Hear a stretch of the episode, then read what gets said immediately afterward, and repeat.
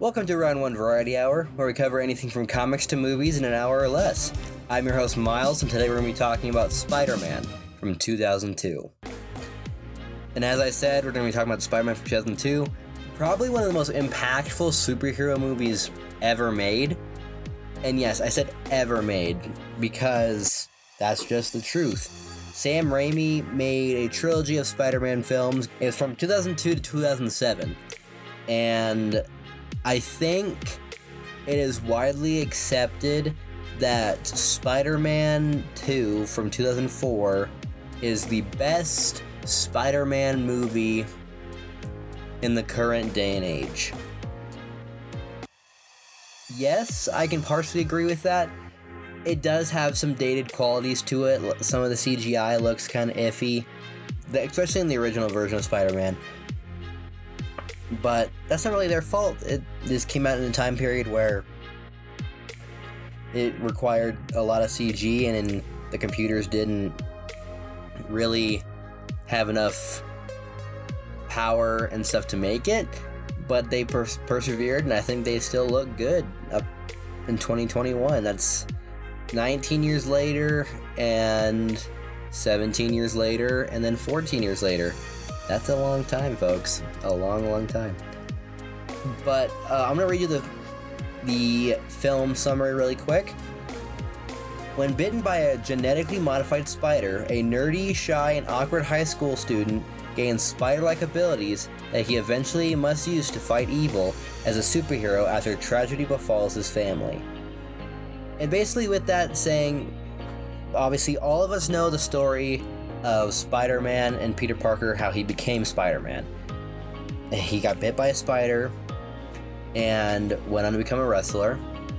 And with that, his uncle Ben dies, which causes him to not want to become a wrestler but become a superhero. Originally wanting revenge, but then he's like, with great power comes great responsibility. And he's like, oh, okay, sick. I'll just become a superhero basically that's just kind of what it is, but it goes way more into depth with it. And run off this cast of people is Tobey Maguire as Peter Parker slash Spider-Man, Kirsten Dunst as Mary Jane Watson, and James Franco as Harry Osborn. I kind of picked the like three main high school students because they're in all three movies and they have the most conflict with each other, I feel like. Especially like the second and third one, man. Like, it's nuts. Peter Parker gets abused basically in the second and third movie. Uh, but the director of this movie is Sam Raimi, the guy who helmed Evil Dead like 20 years before this. And with that, we got Danny Elfman making the music, if you don't know who Danny Elfman is, he basically composes every single Tim Burton film, and he was the singing voice of Jack Skellington in Nightmare Before Christmas, which is really weird because I never really thought about it until now. I just never really did because I was watching a couple, like about a week or two ago, with my girlfriend and her sister while we were playing a horror trivia game. And the editors for this movie are Ben Murawski and Arthur Coburn. Honestly, due to them, the pacing is really well in this movie. It may not be well in the third movie, but it definitely is in this one and the second one. Like, they're really well paced, I feel like. They're not like super all over the place and they're not super like making sure it stays in one area. It jumps around, but it, I think it's very in a well mannered, cohesive spot. That's why I'm going to rank the pacing a 9 out of 10. Acting is a little lower on the list. I rank it a 7 because as a kid, I assumed that this is what high schoolers were to look like when I was younger. But as I grew older, no high schooler looked like a 30 year old that I knew. And so it was very weird looking back at this movie, seeing a bunch of almost 30 year olds look older than their teacher, who looked like he was in his young, like early 20s. And that's why I was like, ooh, maybe not. I don't think I'm going to be able to overlook that part. But besides that, I think the best acted actor in this movie is William Dafoe as Green Goblin. That's super easy to deduce. He's probably the best actor in this first movie. And I think all the villains are pretty good up until you get to the third movie with Venom. Topher Grace isn't a bad actor, but he also isn't like the best actor to ever live. He has some issues, yeah, but it's not like anybody doesn't have issues. But I think with the first two movies we're gonna be like we're gonna that I'm talking about to uh Green Goblin I couldn't remember his name my mind blanked Green Goblin Norman Osborn William Dafoe basically did the best job there's no denying that he did the best job in this movie and then Alfred Molina did the best job in the second movie there's no doubt about any of those options they both did the best out of the both movies and I feel like Kirsten Dunst, yeah, she was really good as Mary Jane. I don't think anybody else is going to be able to do a really good Mary Jane. But there are some things about these movies that make it seem so outdated. I don't want to talk about the third one as much because we're trying to focus on the first one. But the, the third one, the dance montage, oh my god. That was uh, something else. It was not the worst, but it definitely wasn't the best. Again, the acting is 7 out of 10. I wish I can give it a higher number due to William Dafoe, but out of all the other people, it's not gonna happen. If, if he honestly wasn't in this movie, I'd probably rank it like a 6 or a 5. The acting wasn't the worst I've ever seen in a movie. I've seen a lot worse acting, but this one, I don't know. It just didn't seem like it was up to par to what it could have been, you know? I don't know, I hope that makes somewhat sense. And the ending to this movie, I'm going to rank a 8 instead of a 9. I'll give you the reason why. Because I just feel like the ending to the second movie and the third movie were better than the first one. Yes, you heard me right. I think the ending for the third one was better than the ending for the first one. I want to point out though is that the first and second movies get all this praise, but the third movie gets shit on so much because of it being cringy. It may have been cringy, but to me, being a five year old up until watching the MCU come out, up until that point, I was in love with the third Spider Man movie, the Fantastic Four movie, and Ghost Rider. I was in, I was in love with those cringy, uh, superhero movies. And I can't explain why. I just loved that movie more than any of the other ones I watched. Out of all three of them, the second one gets praised as the best Spider Man movie, and the third one gets ranked a little bit above the Amazing Spider Man movies. Personally, I think the Amazing Spider Man movies were okay. They could have been a lot better. The first one was a lot better than the second one, but the suit in the first one was weird looking. The suit in the second one was better, but I still think that could have been worked on a little bit. It's a way better suit than I was ever gonna I would ever be able to make, or anybody that I knew know now even would be able to make. We like Spider-Man because he is a teenager and built around losing a family member. He doesn't have his parents and he had lost Uncle Ben. I feel like a lot of people around my age, or even any age really, can focus on hey, this superhero lost a family member.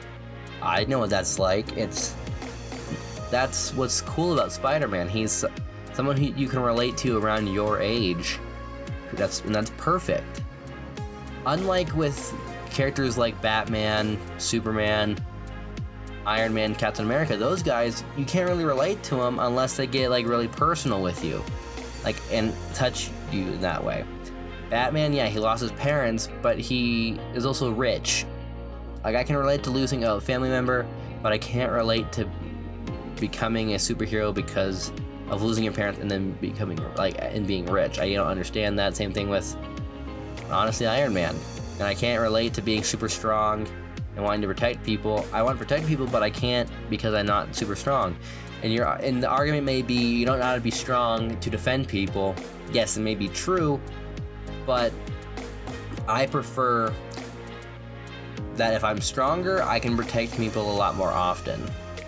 Being weak and being brave and, and courage are two different things. I feel like you can be weak physically, but be brave as hell. You can be strong, but be weak minded and cowardice.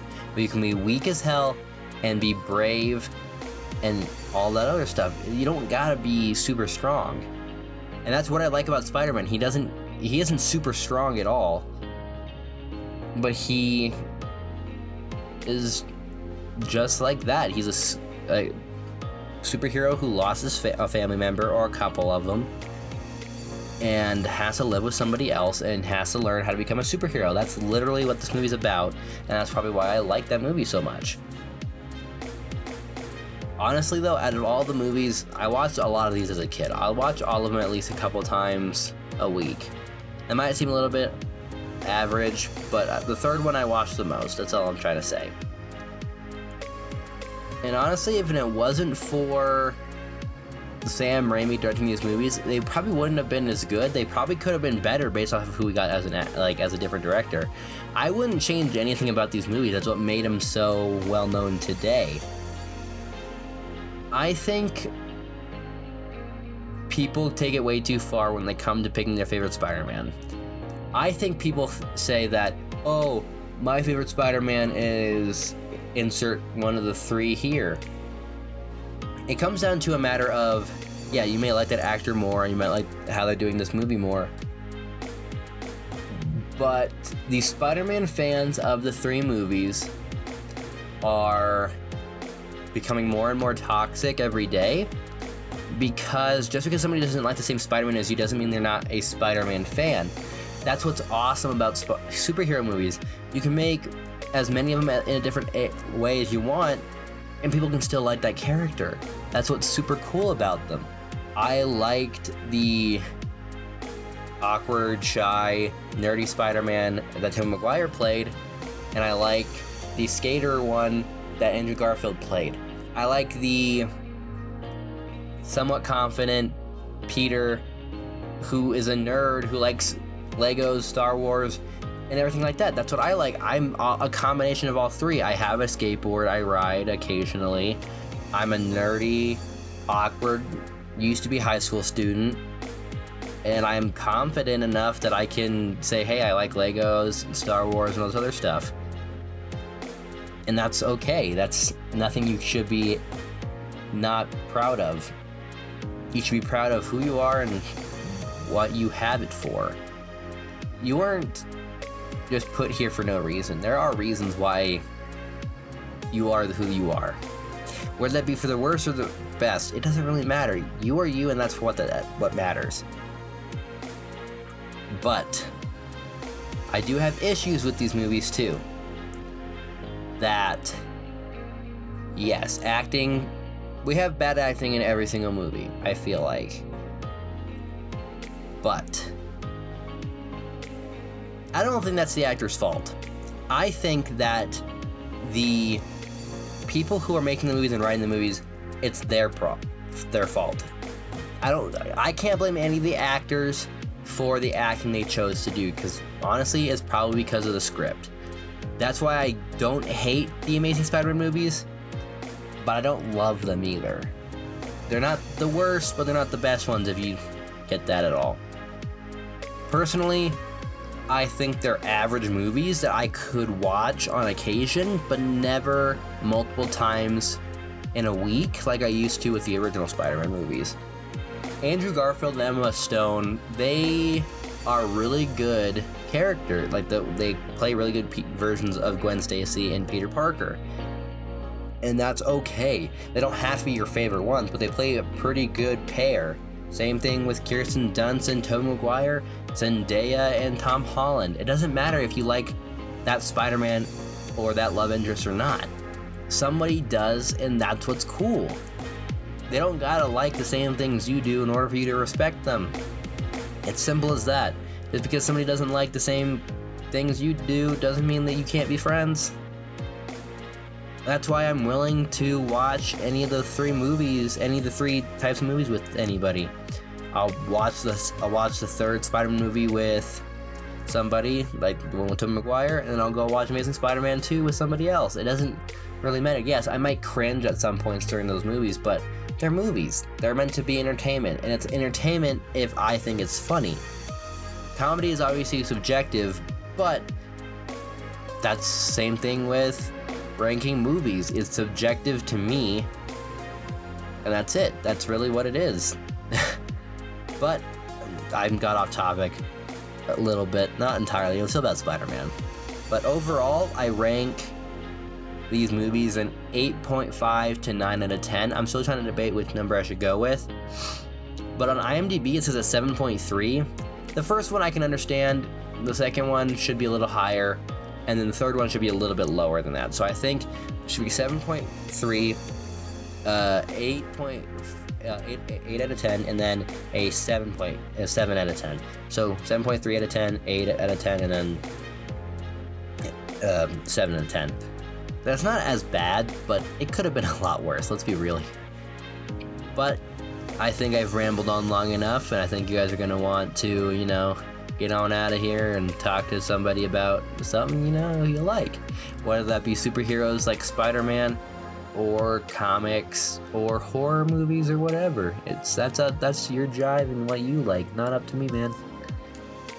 But I hope you guys have a fantastic day on whenever you're watching this.